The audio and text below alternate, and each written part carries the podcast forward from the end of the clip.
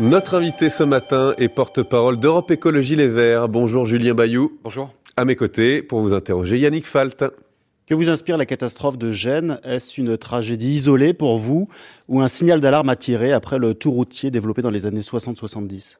Ouais, c'est compliqué de généraliser à partir d'un fait isolé. Donc déjà, bon, je pense que tous les Français sont solidaires des Italiens, évidemment. Moi, je lisais hier des analyses, notamment de Guillaume Duval, qui dit, voilà, il y a de l'alternative économique, il y a 10 ponts qui se sont effondrés en 5 ans. Alors dans ce cas-là, on n'est plus sur un fait isolé. Il y a une baisse de l'investissement public partout en Europe. Et on sait qu'en France aussi, donc il y a un rapport qui n'a pas été rendu public, mais qui dit qu'il y a 10% des ponts, je crois, qui sont fragilisés. 7% des ouvrages qui présentent un risque d'effondrement à terme. Oui, et plus qui sont fragilisés. C'est-à-dire qu'il y en a... Un pont sur trois qui nécessite des réparations sur le réseau non concédé, c'est-à-dire géré directement par les pouvoirs publics. Et 7% qui menacent de s'effondrer à terme. Alors, ça fait 800 ponts. Ça, je ne sais pas ce que ça veut dire, menacer de s'effondrer à terme. Ce que je sais juste, c'est que donc, c'est pas la priorité. Et en fait, on a une baisse de l'investissement public, alors que c'est extrêmement nécessaire pour, bien sûr, entretenir le réseau, créer de l'emploi, etc., etc. Et donc, toute cette logique d'austérité, de réduction de la dépense publique, à chaque fois on nous dit, vous savez, il y a trop de fonctionnaires, c'est de la dette, il y a trop d'infirmières, il y a trop de trucs, etc. À la fin, alors vraiment, sous réserve, je ne voudrais pas trop m'avancer, mais ça conduit à ce genre de situation. Et donc, au contraire, on a besoin en Europe d'un plan d'investissement public pour la transition énergétique, pour améliorer le réseau, et notamment les petites lignes SNCF, etc., etc. Alors la ministre des Transports dit exactement l'inverse. Elisabeth Borne dit « on met le paquet sur l'entretien des infrastructures ». Écoutez, Elisabeth Borne hier sur France Info.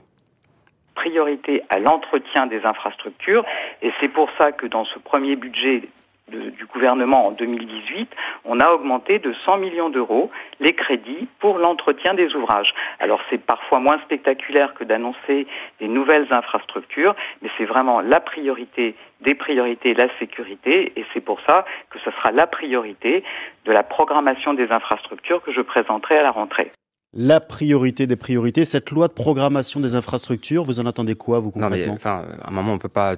Enfin, les mots ont un sens. Quand on dit la priorité, ça veut dire c'est une priorité, y compris en termes de moyens. Là, on a l'impression d'entendre Orwell. L'ignorance, c'est le savoir. Enfin, tout se vaut, etc. Donc non, c'est pas vrai que c'est la priorité.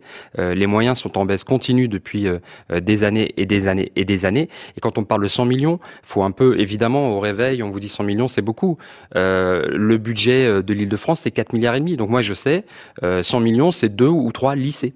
Et 100 millions sur un budget total de 800 millions pour l'entretien. Le rapport qu'on évoquait tout à l'heure... Qui a baissé, 800 millions... Il faudrait 1,3 milliard, donc on en est loin, voilà. Il manque 500 millions. Et donc quand on parle de priorité, qu'est-ce que c'est la priorité de ce gouvernement ? C'est 20 milliards pour des cadeaux aux entreprises sans contrepartie. Et donc je pense qu'il y a un vrai problème de ce gouvernement de manier les mots qui n'ont plus aucun sens. Alors c'est quoi la priorité ? C'est 100 millions. Alors évidemment, encore une fois, ça paraît énorme, mais c'est pas vrai du tout.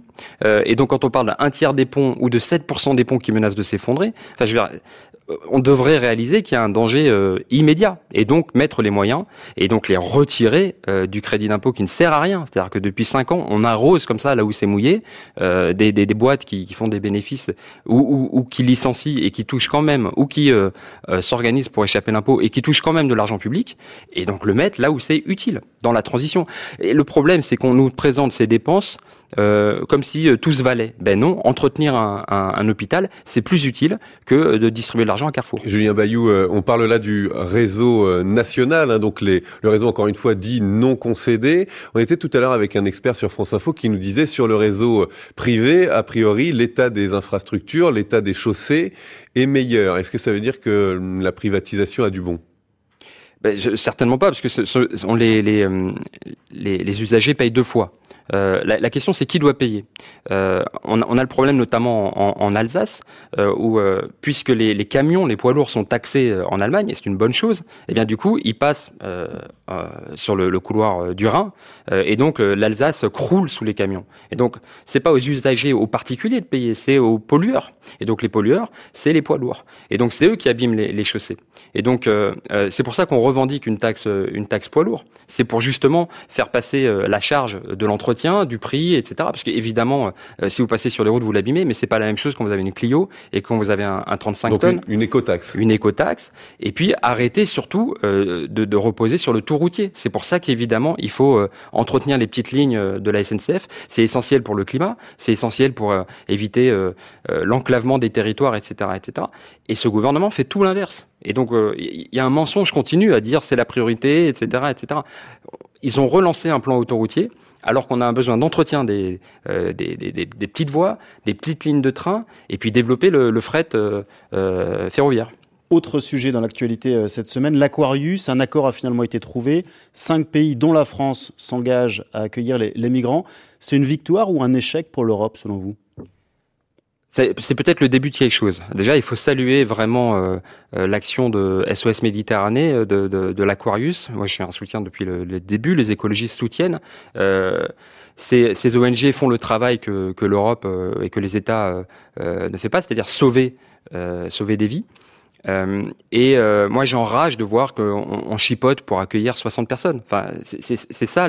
Vous imaginez, on parle de 28 pays, on parle d'un continent qui revendique d'être une puissance mondiale, etc. Et quand il s'agit d'accueillir 70 personnes, vous avez Emmanuel Macron qui répond plus au téléphone parce que on veut pas que, au secours, le bateau passe à 7 km des côtes de la Corse. Alors du coup, on va regarder ses pompes en espérant que le voisin accueille. C'est quoi ça? C'est évidemment que non. Il faut tirer les leçons de ce qui a amené Salvini et la Ligue du Nord en Italie. C'est qu'on a laissé l'Espagne, l'Italie, la Grèce abandonnées en premier plan vis-à-vis de l'immigration. Celle de 2015 était très importante. Aujourd'hui, il y a beaucoup, beaucoup moins d'arrivées et on doit organiser l'accueil. Et donc, ça veut dire les répartir au niveau européen, répartir l'effort. Vous dites que c'est le début de quelque chose. En attendant une solution européenne peut-être pérenne, il y aura sans doute d'autres Aquarius. Est-ce que vous souhaitez que la France accueille un ou des navires dans les semaines ou mois qui viennent ? Mais bien sûr qu'il faut accueillir des navires. Il faudrait en affréter d'autres parce que chaque jour qui passe, il y a des morts qu'on pourrait éviter en Méditerranée.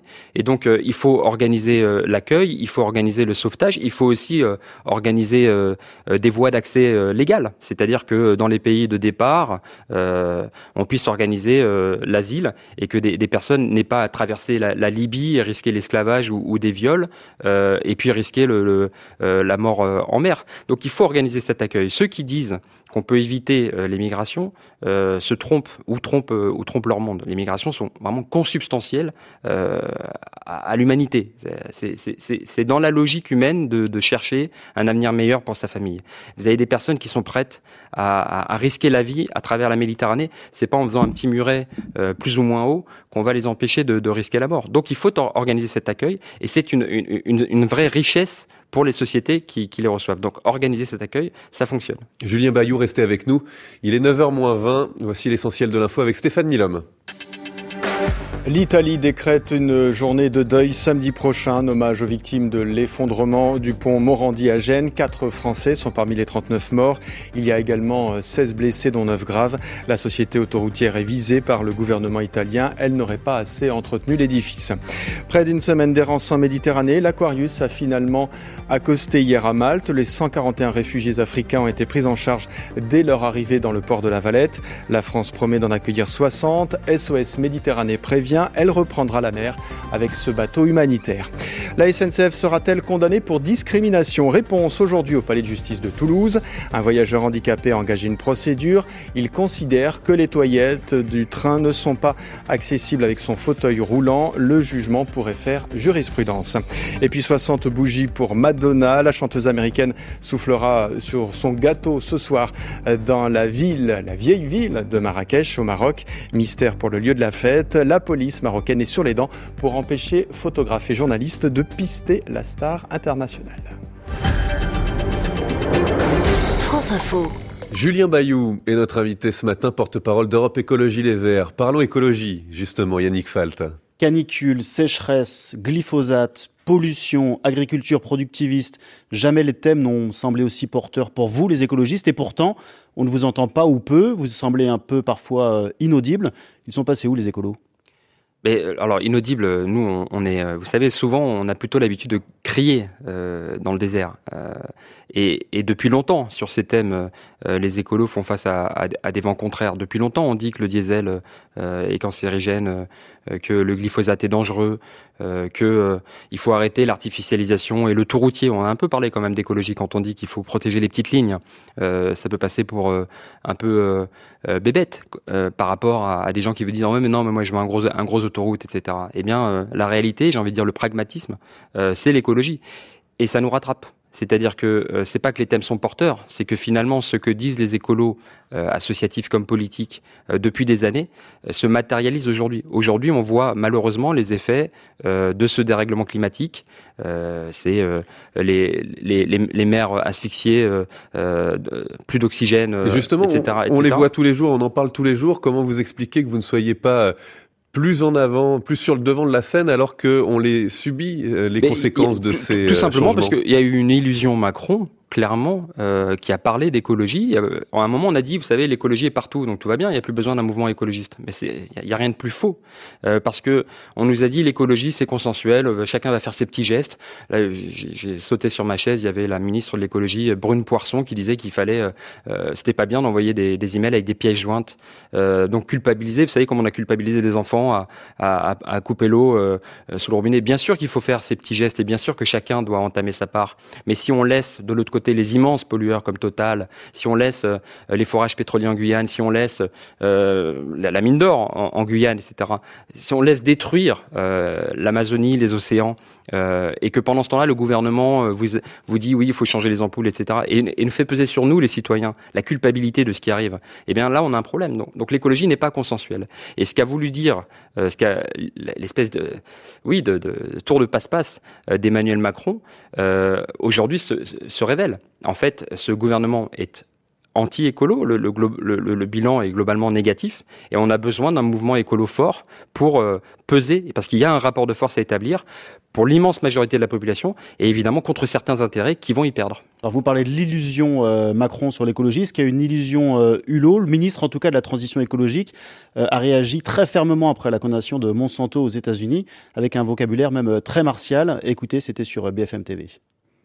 Ce ne doit être que le début d'une guerre que nous devons mener tous ensemble pour réduire massivement des molécules les plus dangereuses sans attendre la démonstration absolue, parce que quand la démonstration absolue, ça voudra dire que les poisons auront fait leurs effets et que les victimes seront excessivement nombreuses. Appliquons enfin le principe de précaution. Alors une question 2 en 1, est-ce que effectivement c'est le début d'une guerre contre les glyphosates et ceux qui les fabriquent? Est-ce que Nicolas Hulot est utile au gouvernement? Voilà, attendez, le début d'une guerre, nous, ça fait longtemps qu'on est mobilisé contre Monsanto, que Marie-Monique Robin fait des documentaires, en ce moment vous pouvez les regarder sur Arte, le Roundup face à ses juges, qu'il y a des mobilisations planétaires des paysans contre ces pesticides, qu'il y a des milliers d'agriculteurs qui essayent de faire reconnaître la maladie de Parkinson comme une maladie professionnelle. Donc moi je reprends, évidemment que les écologistes reprennent à 100% ce que dit Hulot, on le porte depuis longtemps. Mais finalement, là, il ne parle pas à l'opinion publique. Elle est déjà convaincue. Les agriculteurs, ils veulent pouvoir passer vers l'agriculture bio. En fait, là, ce que fait Nicolas Hulot, c'est qu'il parle à son gouvernement. Quand vous avez Darmanin, quand vous avez Édouard Philippe qui fait du charbon, ou en tout cas qui était lobbyiste pour Areva, quand vous avez Stéphane Travert qui nie le lien entre le développement des pesticides et puis l'impact sur les pollinisateurs, quand Nicolas Hulot réclame une union sacrée, en fait, il parle à son gouvernement. Et donc, on voit bien qu'il y a un besoin de rapport de force. C'est-à-dire que Nicolas Hulot, il est tout seul. Il y a une poignée de députés qui sont écolos, mais il n'y a pas de mouvement constitué. Et donc, ce qu'il faut organiser, c'est évidemment la mobilisation citoyenne, que chacun fasse un chemin vers l'écologie, une transition, des mouvements collectifs, et puis prendre le pouvoir, arriver dans les institutions et exercer les leviers et s'attaquer à des rentes. Et donc, j'ai envie de dire, le prochain rendez-vous, c'est les européennes, mais si vous voulez renforcer Hulot, il faut voter Jadot.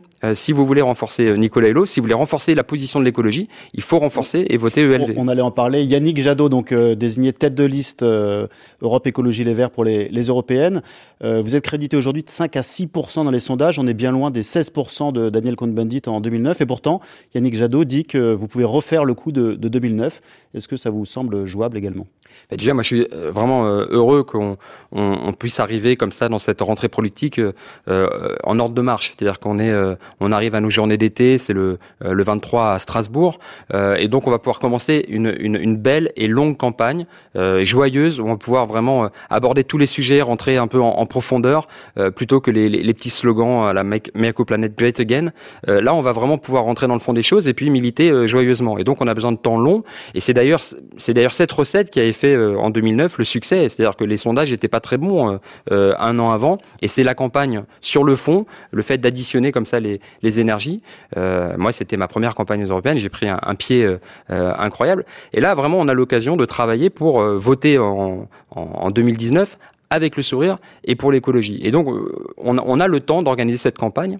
Et oui, moi, je suis assez confiant. En fait, on a besoin d'incarner une alternative à Emmanuel Macron, puisqu'on voit bien que ça marche pas, ni sur l'emploi, ni sur rien du tout, en fait. Et donc, ça se travaille, ça prend du temps. Vous dites, Julien Bayou, que votre succès, que vous espérez en tout cas, se construira sur le temps long. Vous êtes d'ailleurs la seule formation en France à avoir désigné son chef de file. Alors, ce n'est pas faute de demander... Avec le Parti communiste. De poser... Effectivement, Yannick, c'est pas faute de demander aux responsables qui succèdent dans ce studio... Qui sera leur chef de file? Ils ne l'ont pas fait encore. Ils ne le savent pas. Est-ce que ça veut dire que les partis se désintéressent de l'Europe complètement? Ah ben, moi, je peux vous dire que pour nous, c'est la mère des batailles, bien sûr. Il y a énormément de choses qui se jouent au niveau européen.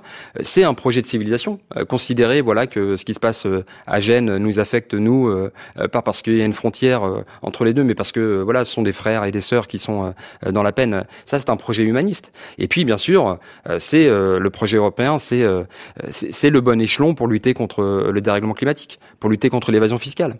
C'est pas la France toute seule avec ses petits bras et je sais pas quel ministre qui aurait imposé à Facebook le règlement général de protection des données. Donc la bataille au niveau européen, c'est extrêmement important. Et ensuite, se la réapproprier. Et pour ça, il y a besoin de revendiquer des avancées concrètes. Et plutôt que Emmanuel Macron là qui s'enlise, on voit bien qu'il est dans l'impasse, travailler sur l'évasion fiscale et la transition énergétique en particulier. Juste un mot avant de finir sur François Hollande qui est omniprésent depuis le printemps officiellement pour dédicacer son dernier livre. Il y a même des tracts Hollande 2022 qui circulent. Qu'est-ce que ça vous inspire ? Très vite, Julien Bayou. Rien du tout. Bah voilà, c'est pas compliqué. Le retour politique, c'est impossible. Enfin, excusez-moi, on a besoin d'une alternative. On a déjà essayé. Ce qu'on n'a pas essayé, c'est l'écologie. Voilà une réponse concise. Merci beaucoup. Julien Bayou, porte-parole d'Europe Écologie Les Verts. Merci Yannick Falte. On se retrouve demain pour un nouveau 8h30 politique.